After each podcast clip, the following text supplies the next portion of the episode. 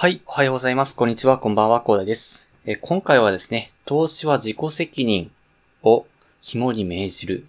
大切さについてですね、お話しさせていただきたいと思います。はい。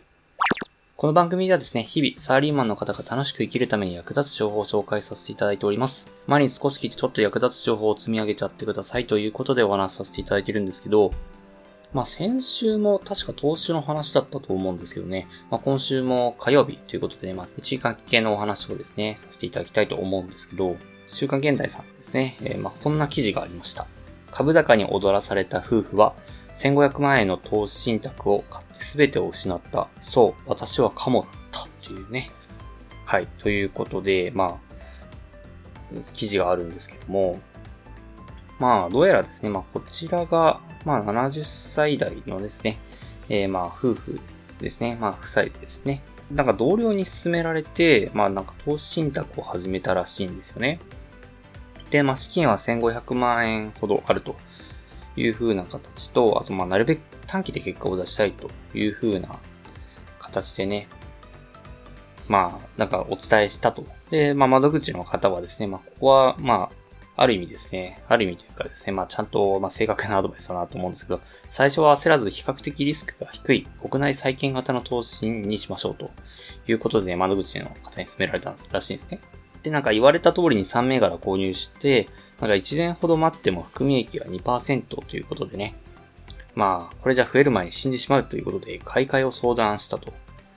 で、まあ、それで担当者がですね、ちょっとリスクが高いですね。まあ、新興国債券の投資をですね、まあ、投資を進めたというところで、まあ、なんかそれが資産のね、3分の2にあとで1000万円を買い替えることに決めたらしいですね。でですね、まあ40%安まで落ち込んでしまったとその後ですね、まあ急転してですね。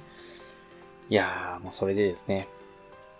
まあ証券会社に連絡して、なんかどうなってるのかがね、担当者に問い詰めたらしいんですよ。はい。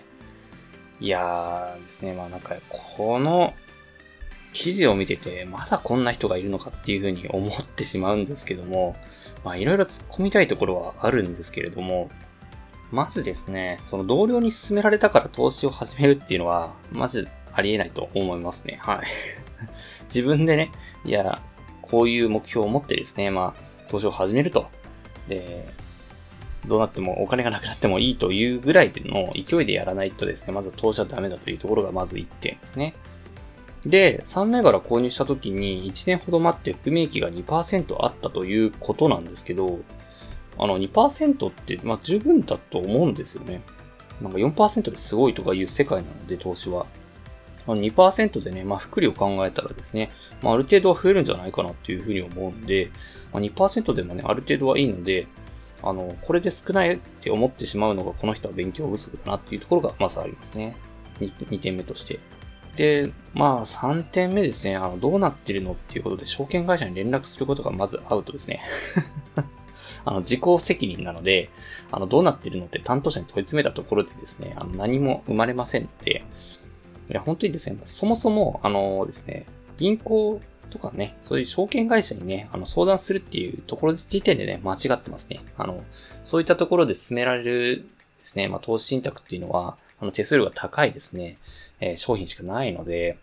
まあそういったところでですね、いや、本当にね、えー、まあこんな人がいるんだなというところで、まあこの人たちはですね、まあ結局500万円の損切りをしてですね、まあ損失を抱えているらしいんですけど、いや、本当にですね、勉強不足ですね。いや、本当もうちょっと本を読んでですね、自分でですね、その投資する先の投資信託っていうのをですね、まあ ETF とかですね、そこら辺をですね、ちゃんと見定めてですね、投資はしましょうと。あの、本当にね、そういうことを怠ると、こういった形でね、あの、損出てしまって、で、まあ他人のせいにしてですね、えー、その投資信託っていう、まあ投資でね、重要な自己責任っていうのを忘れてしまってですね、はい。全く、どうしようもで、どうしようもない状況になってしまうので、ぜひね、本当に、まあ、余剰資金で、かつですね、自己責任で、で、自分でちゃんと本を読んだりしてですね、調べて、自分で買う銘柄を決めると。手数料とかね、安いところを、えー、ちゃんと選ばないとですね、あの手数料だけでどんどん損失膨らみますので、そういったところでね、できるだけリターンを取るためにもですね、手数料をなくしていく。そういったことがね、必ず必要だというところがありますので、ぜひね、このラジオを聴いている皆さんはですね、えー、その、まあ、分かっていると、分かっていることだと思うんですけど、まあ、投資は自己責任ということをですね、肝に銘じる大切さですね。改めてね、この記事を見て、まだそういったことをね、ちゃんと分かってない人も多いということが分かりましたのでね、ぜひ皆さんには気をつけていただきたいと思いましてですね、本日はお話しさせていただきました。はい。ではね、最後にお知らせだけさせてください。この番組ではですね、皆さん困ってる悩みとか話してほしい内容など随時募集しております。コメント欄や Twitter の DM などでどしどし送ってください。Twitter とかのリンクは概要欄に貼っておきます。